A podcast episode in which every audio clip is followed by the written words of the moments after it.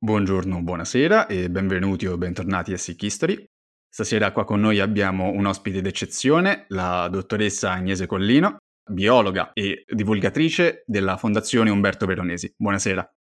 Buonasera a tutti e grazie per questo bellissimo invito.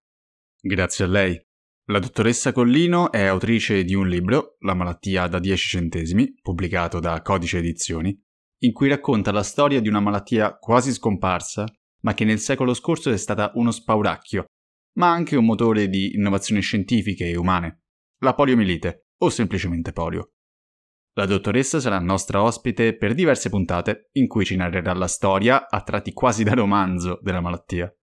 Allora, dottoressa, per iniziare, intanto ci vuole introdurre a questa malattia e anche ci vuole dire quando è diventata così tristemente famosa? Ecco, allora, questa è una malattia, come diceva esattamente all'inizio, probabilmente non tanti si ricordano più così bene, se non magari che ha qualche anno più in là perché l'ha vista nelle sue conseguenze più gravi, ecco. E che quindi forse possiamo iniziare a introdurre spiegando che cos'è, soprattutto magari per gli ascoltatori più giovani che non l'hanno mai vista o neanche mai sentita a volte e si tratta di una malattia virale dovuta a una famiglia di virus, i cosiddetti poliovirus appunto. È una famiglia che conta tre ceppi di virus diversi, polio 1, 2, 3. Sono virus gastrointestinali, sono, arrivano al nostro corpo via orofecale, raggiungono l'intestino e lo colonizzano e nella grandissima maggioranza dei casi non danno sintomi in un quarto dei casi circa danno sintomi tipici di una banale gastroenterite, quindi veramente assolutamente scambiabili per un'influenza classica. In casi più rari, ahimè, eh, si parla di un caso ogni 100, ogni 200, questi virus sono in grado di passare la barriera intestinale e arrivare al circolo sanguigno e attraverso il circolo sanguigno sono in grado poi di viaggiare all'interno del corpo raggiungendo le parti più disparate. E qualora questi virus arrivassero ai cosiddetti motoneuroni, quindi neuroni che servono a innervare i muscoli del nostro corpo, qualora raggiungendoli li danneggiassero, possono insorgere quelli che sono gli effetti più gravi dell'infezione da poliomielite, quindi le paralisi paralisi che possono colpire parti anche molto piccole del corpo, un piede, una mano, oppure tutto il corpo e possono essere temporanee o permanenti. E nei casi più gravi, ovviamente, quando parliamo di una paralisi a tutto il corpo, magari prolungata nel tempo, questa paralisi colpisce anche i muscoli respiratori, quindi il diaframma e tutti i muscoli che servono per aiutare i polmoni a gonfiarsi e farci respirare. In quei casi le persone ovviamente non riescono a respirare e possono morire soffocate. E all'epoca dei fatti, diciamo, di questa storia, quindi parliamo soprattutto della prima parte del Novecento, questa condizione voleva dire per i pazienti il polmone d'acciaio, quindi dover ricorrere a questo strumento che aiutava a respirare chi non poteva farlo in maniera spontanea e che però era assolutamente inquietante per chi lo vedeva da fuori. Si trattava di una macchina, una sorta di cilindro metallico dentro la quale il paziente veniva diciamo, adagiato eh, per tutto il corpo tranne la testa, che era l'unica parte che sporgeva al di fuori, e questo cilindro era collegato a una pompa che creava un gioco di pressioni all'interno del cilindro, quindi pressioni positive e negative alternate, facendo sì che l'aria passivamente entrasse nei polmoni del paziente, un po' come una siringa, quando noi tiriamo lo stantuffo fa sì che all'interno si crei una pressione negativa per cui l'aria o il liquido che vogliamo prendere con la siringa entra passivamente al suo interno. Questo era un po' lo stesso principio del polmone d'acciaio. Certo, al di fuori sembravano una sorta di bare metalliche all'interno delle quali i pazienti venivano di fatto sepolti anche quasi per tutta la loro vita, se non tutta la vita.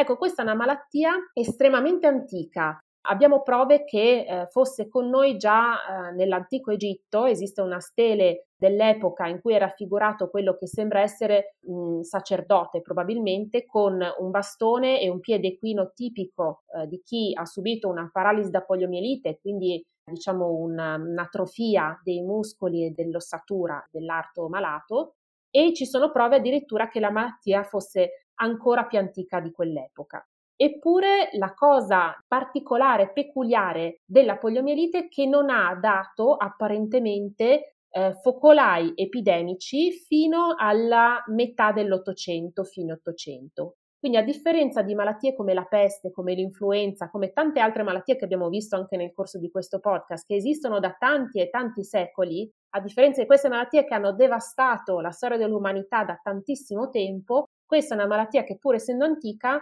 non si è fatta viva in maniera particolarmente grave fino a tempi relativamente recenti, peraltro in maniera assolutamente paradossale, perché fino ai tempi recenti in cui si è iniziato a vivere meglio in termini di condizioni igieniche, in termini di diciamo, disposizione di, ehm, di, di alimenti, insomma, condizioni di vita migliorative rispetto a quelle insomma, del passato in cui sicuramente i, i germi la facevano più da padrone. E questo ha lanciato un po' la comunità scientifica nel panico, nel senso che questi erano i tempi in cui la teoria dei germi era appena emersa, Pasteur aveva appena dimostrato in maniera incontrovertibile che le malattie non derivavano dai miasmi, insomma da queste forme quasi magiche di derivazione di malattie in cui si credeva fino all'epoca, ma derivavano mh, dai germi, nella fattispecie appunto da, dai batteri, se non altro all'epoca, perché i virus ancora non si capiva bene neanche che cosa fossero. E quindi vedere che eh, in un'epoca di estremo ottimismo in cui si diceva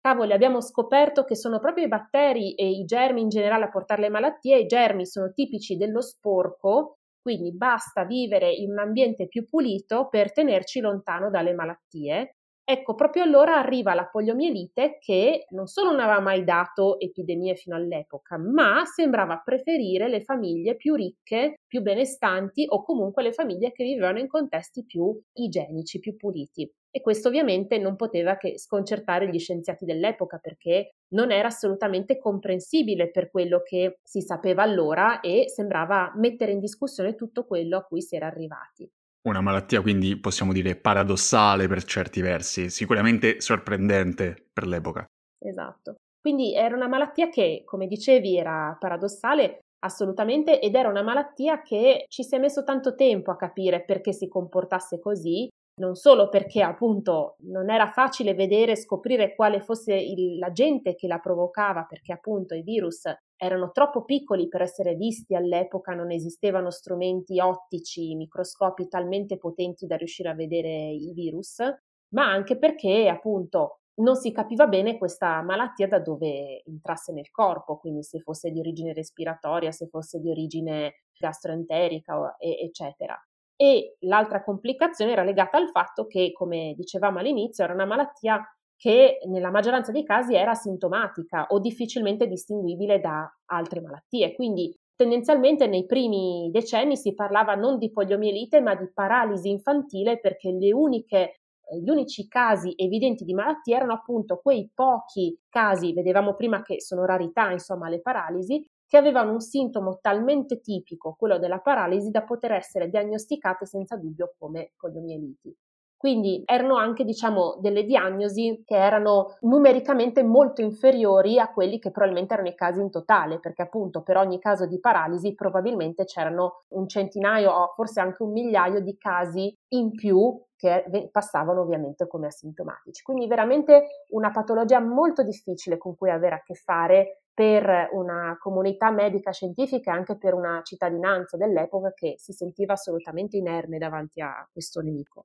Hai descritto una malattia quindi a sorpresa non solo della povertà, ma quasi borghese e che stupisce e manda un po' in crisi le conoscenze dell'epoca, soprattutto la quasi nuova teoria dei germi. Era sicuramente una malattia che colpiva con maggiore frequenza le famiglie benestanti borghesi, come dicevi, ma una malattia che colpiva ovviamente anche le frange povere. Quindi era una malattia che non faceva sconti a nessuno in realtà. Si scoprì molto tempo dopo come mai questa patologia sembrava in proporzione preferire le famiglie più ricche e più benestanti e fu proprio uno dei protagonisti di questa storia a eh, derivare la teoria che ancora oggi è quella più accreditata per spiegare questo fenomeno. Fu Sabin, uno degli inventori del vaccino per la poliomielite, a coniare questa teoria e, e, Sabin si chiedeva se non fosse dovuto al fatto che eh, in contesti più sporchi i bambini venivano a contatto con la malattia molto piccoli e quindi venivano a contatto con la malattia in un periodo della vita in cui probabilmente erano ancora coperti dalla protezione degli anticorpi materni, quindi appena nati o insomma con pochissimi mesi. E avevano quindi modo di farsi le ossa immunitariamente parlando verso la malattia in un momento in cui erano ancora in realtà protetti dalle difese immunitarie materne. In contesti più puliti questi bambini non venivano immediatamente in contatto con la malattia, magari la incontravano più grandicelli o addirittura da adulti, come è stato il caso poi di un famoso protagonista della storia che vedremo, quindi senza più la protezione degli anticorpi materni e questo faceva sì che queste persone fossero esposte anche alle conseguenze più gravi della malattia. Ecco quindi che storicamente si spiega come mai il miglioramento sociale delle condizioni di vita in generale e in particolare le famiglie più ricche e più borghesi, come si diceva, fossero particolarmente esposte agli effetti più, più, più gravi ecco, della poliomielite. Perfetto, ti ringrazio. Adesso, dopo questa introduzione riguardo alla malattia in generale, ti chiedo, come fa questa malattia ad arrivare sotto le luci della ribalta? E chi è questo personaggio misterioso che hai appena nominato che l'ha resa famosa? Ecco, è stata una, come dicevi, come accennavi, una persona molto famosa che nella sfortuna ha contribuito a portare alla ribalta questa storia e a far sì che oggi si sia veramente vicini all'eradicazione della malattia proprio perché è stata innescata una lotta alla malattia stessa che non sarebbe stata possibile se non ci fosse stato un iniziatore della storia così importante. Parliamo di un uomo che ha contratto la poliomielite a 39 anni, quindi derivante anche lui da queste famiglie ricche che citavamo poco prima e eh, che tra l'altro era appena sopravvissuto a tutta una serie di altre eh, diciamo, disgrazie nella vita perché era appena sopravvissuto alla spagnola, altro grande eh, mattatore dell'epoca ed era appena sopravvissuto al fronte della prima guerra mondiale. Insomma, l'aveva scampata bella. È tornato nel suo paese d'origine, che erano gli Stati Uniti, contrae la poliomielite. Quest'uomo era Franklin Delano Roosevelt ed era il futuro presidente degli Stati Uniti d'America. Lui all'epoca eh, era in realtà ancora in corsa per il governatorato di New York, quindi era eh, non dico agli inizi, ma quasi della sua carriera politica, quando scoprì appunto di aver contratto la poliomielite che lo colpì in tutto il corpo e da cui si riprese anche se le sue gambe non tornarono mai veramente a funzionare normalmente, rimase sempre in necessità di sedia a rotelle, bastone, ausili, insomma, per camminare. Ecco, quando lui scoprì di aver contratto questa malattia, si arrabbiò e si abbatté parecchio perché quella non era un'epoca in cui i disabili facevano una, una, corsa alle poltrone politiche, era un'epoca in cui i disabili non avevano un posto nella società. Chi era fortunato e appunto derivava da una famiglia abbiente finiva ricoverato in collegi, in istituti, insomma, eh, sanatori e così via, fuori dalla città fuori da, ore- da, occhi e orecchie indiscrete più nascosto possibile. Chi invece era in famiglie molto meno abbienti, insomma più povere, finiva generalmente nascosto in casa. C'era proprio stigma verso queste persone diverse dalla, tra virgolette, normalità dell'epoca così considerata e non, non c'era posto per loro nelle attività produttive, nelle attività sociali di, di tutti, ecco. Questo è una, uno degli aspetti che tra l'altro proprio lo stesso Franklin Delano Roosevelt contribuì a cambiare proprio con il suo esempio. Nonostante il suo destino funesto, eh, Franklin Delano Roosevelt però non si lascia andare e anche grazie al sostegno fondamentale della moglie Eleanor Roosevelt, famosissima anche lei, riesce nel 1928 a venire eletto governatore eh, di New York, nonostante anche le male lingue dei, degli avversari politici che non gli risparmiarono colpi bassi dovuti proprio alla sua disabilità, e non solo, nel 1932, all'indomani della crisi del 29, che come sapete è stato uno dei periodi più difficili nella storia degli Stati Uniti e più di fragilità per questo paese che già allora era una potenza mondiale, che aveva bisogno in quella caduta davanti al resto del mondo di esempi politici forti che riuscissero a mostrare come gli Stati Uniti d'America potessero uscire da quel momento, potessero trainare anche il resto del mondo fuori eh, da quel periodo estremamente difficile. Ecco, proprio allora, nel 1932, Franklin Delano Roosevelt, un disabile poliomielitico, viene eletto presidente degli Stati Uniti d'America e sarà una delle presidenze più lunghe e più amate nella storia di questo paese perché Franklin Delano Roosevelt venne rieletto presidente degli Stati Uniti per quattro mandati di fila fino alla sua morte nel 1945 anche solo con il suo esempio di disabile in grado però di guidare un paese anche in momenti storici così difficili come la crisi del 29, come la seconda guerra mondiale, Franklin Delano Roosevelt dimostrò a tutti i disabili statunitensi e non solo, perché poi questo cambio di visione tracimò anche a tutti gli altri paesi occidentali, che il disabile non solo eh, non doveva più essere relegato ai margini della società, ma poteva aspirare ad avere un posto all'interno della società e anche uno dei posti più alti. Poteva veramente essere reintegrato e aveva il diritto di essere reintegrato ed è quindi da lì che non solo si innescarono le lotte per i diritti civili dei disabili, sia la-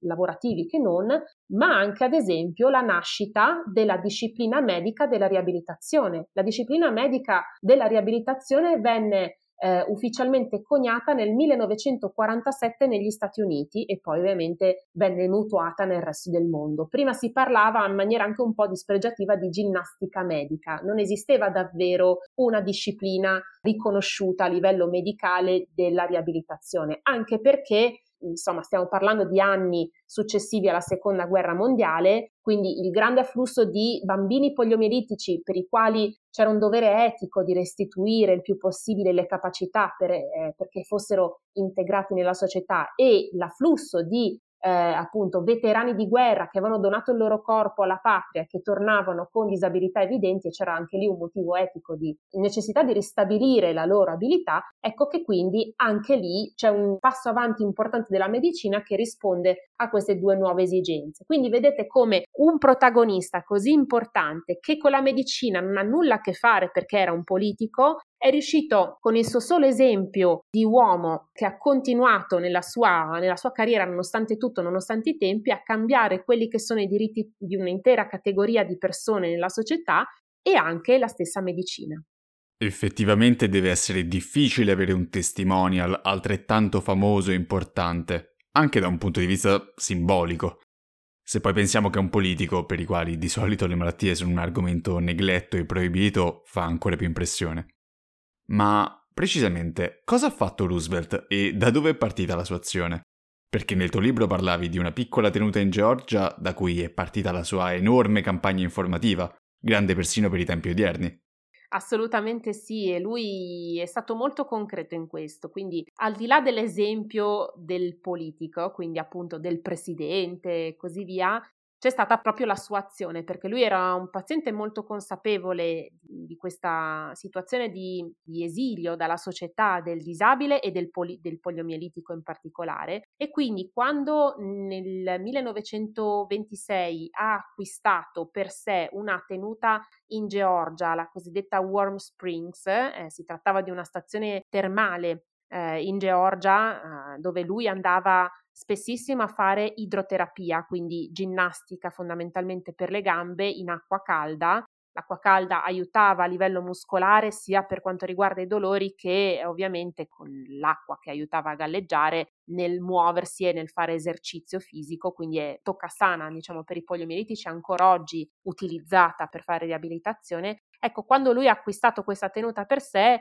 l'ha presto trasformata in una delle prime, te- se non la prima tenuta aperta ai poliomielitici per fare riabilitazione ed è stato tra l'altro ristrutturata in maniera da essere aperta il più possibile a queste persone senza barriere architettoniche, quindi anche uno dei primi esempi di architettura accessibile, tra virgolette, in un'epoca, parliamo appunto ancora prima degli anni 30, in cui addirittura i disabili appunto venivano ancora esiliati da casa e dalla società. Fu proprio questa la sede in cui non solo iniziarono alcune delle prime lotte per i diritti eh, civili dei disabili, ma anche la prima di una serie di fondazioni che Roosevelt con alcuni suoi collaboratori che vedremo fondò nel tempo per sensibilizzare rispetto al tema della poliomielite e raccogliere fondi non solo per garantire cure e eh, assistenza medica ai poliomielitici che non potessero permetterseli, perché pensiamoci, stare mesi se non anni all'interno di un polmone d'acciaio era assolutamente costoso e ovviamente non alla portata di tutte le tasche, soprattutto all'epoca e soprattutto negli Stati Uniti. Quindi questo era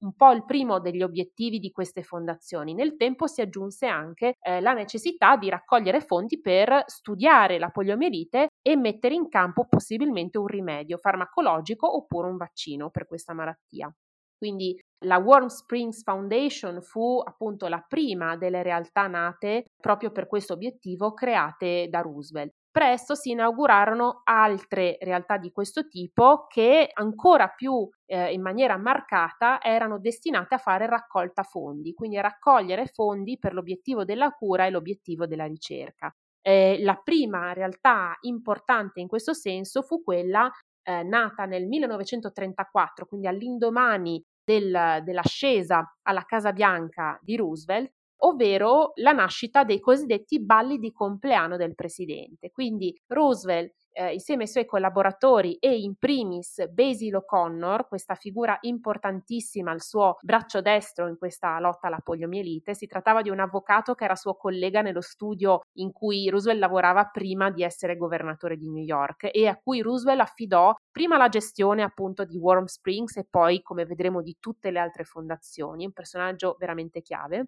Ecco, all'indomani dell'ascesa alla Casa Bianca di Roosevelt, insieme a Basil O'Connor, vennero, vennero inaugurati questi balli di compleanno. Quindi Roosevelt utilizzò la, l'occasione del suo stesso compleanno per spingere comitati in tutto il paese, quindi in tutti i vari stati degli Stati Uniti d'America, a dare vita a degli eventi pubblici che fossero veri e propri balli, quindi serate di gala, che fossero eventi al parco piuttosto che in piazza, piuttosto che partite di carte, veramente qualsiasi genere di evento in occasione per festeggiare il presidente, nel quale raccogliere fondi da mandare alla Casa Bianca per la lotta alla poliomielite. Quindi eh, in qualche maniera utilizzò se stesso come testimonial per la raccolta fondi e in questi eventi ovviamente specialmente quelli nelle città più importanti, New York e così via, partecipavano anche parecchi personaggi famosi, perché si trattava ovviamente di eventi prestigiosi, posto che erano eventi del presidente. Quindi si inaugurò in qualche maniera anche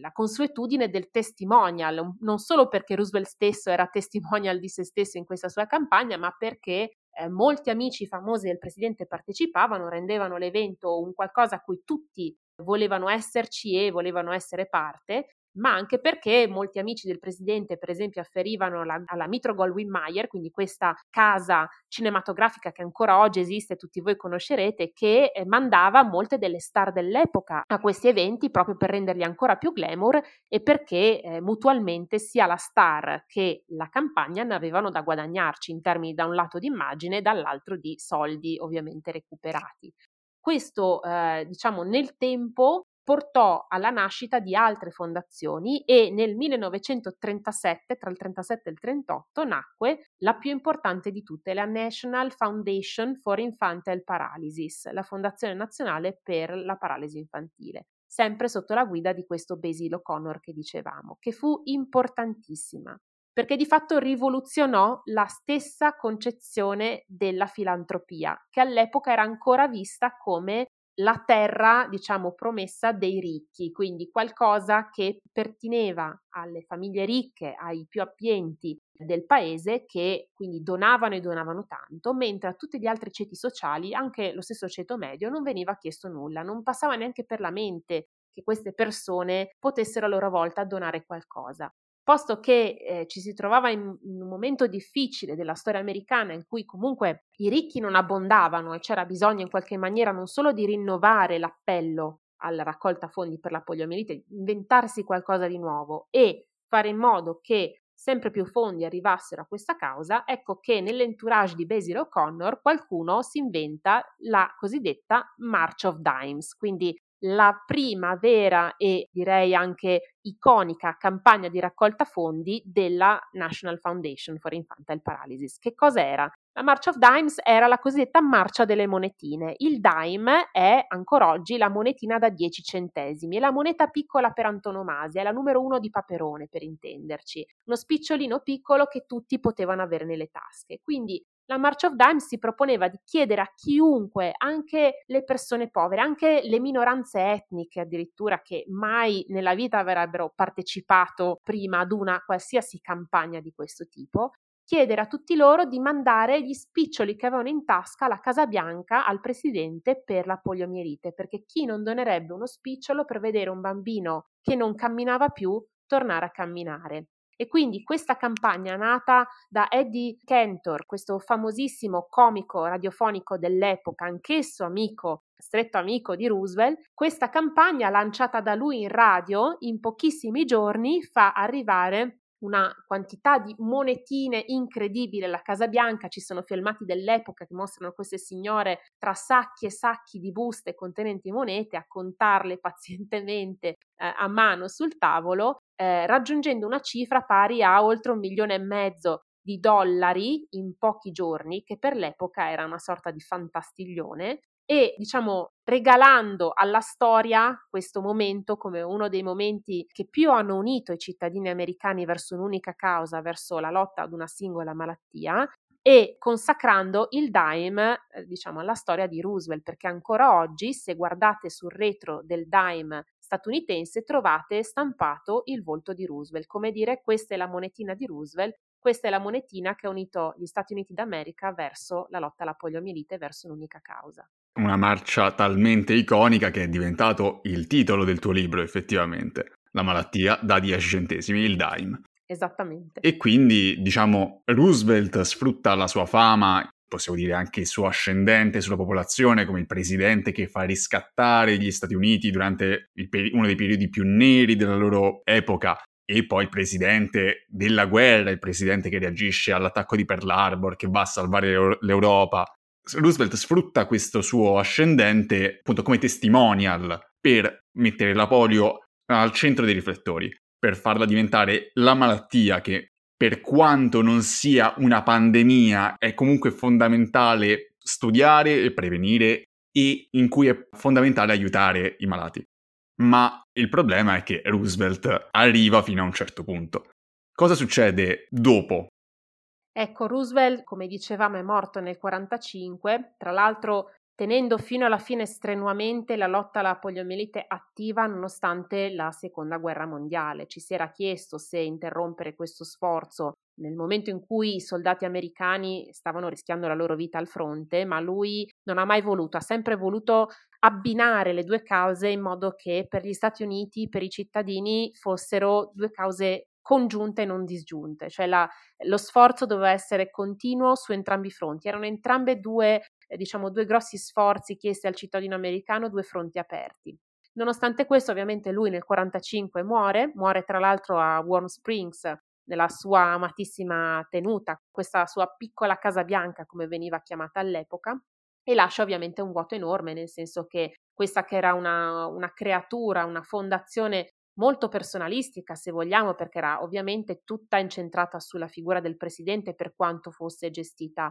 da Basil O'Connor, ha passato dei momenti molto duri perché ovviamente tutti gli amici famosi di Roosevelt piano piano sembravano defilarsi, ovviamente, mancando il prestigio del presidente e i possibili appigli politici che potevano derivarne, si è rischiato molto que- nella storia di questa fondazione. Tuttavia è lì che si è mostrato anche il valore di Basil O'Connor e di tutte le persone che facevano parte di questa realtà perché hanno trovato nuovi modi di comunicare, di sensibilizzare verso questo sforzo per tenere vivo il tema rispetto alla cittadinanza e far sì che questa creatura potesse sopravvivere al suo fondatore. Quindi ecco che sono nate campagne pubblicitarie di nuova generazione, ecco che è nato il caso del poster child, ad esempio, quindi questa consuetudine a pubblicare l'immagine di un bambino poliomielitico su un poster per fare pubblicità appunto alla National Foundation e alla March of Dimes, mostrando chiaramente quali erano gli effetti più gravi della poliomielite e che cosa queste donazioni avevano fatto per questo bambino o per questa bambina.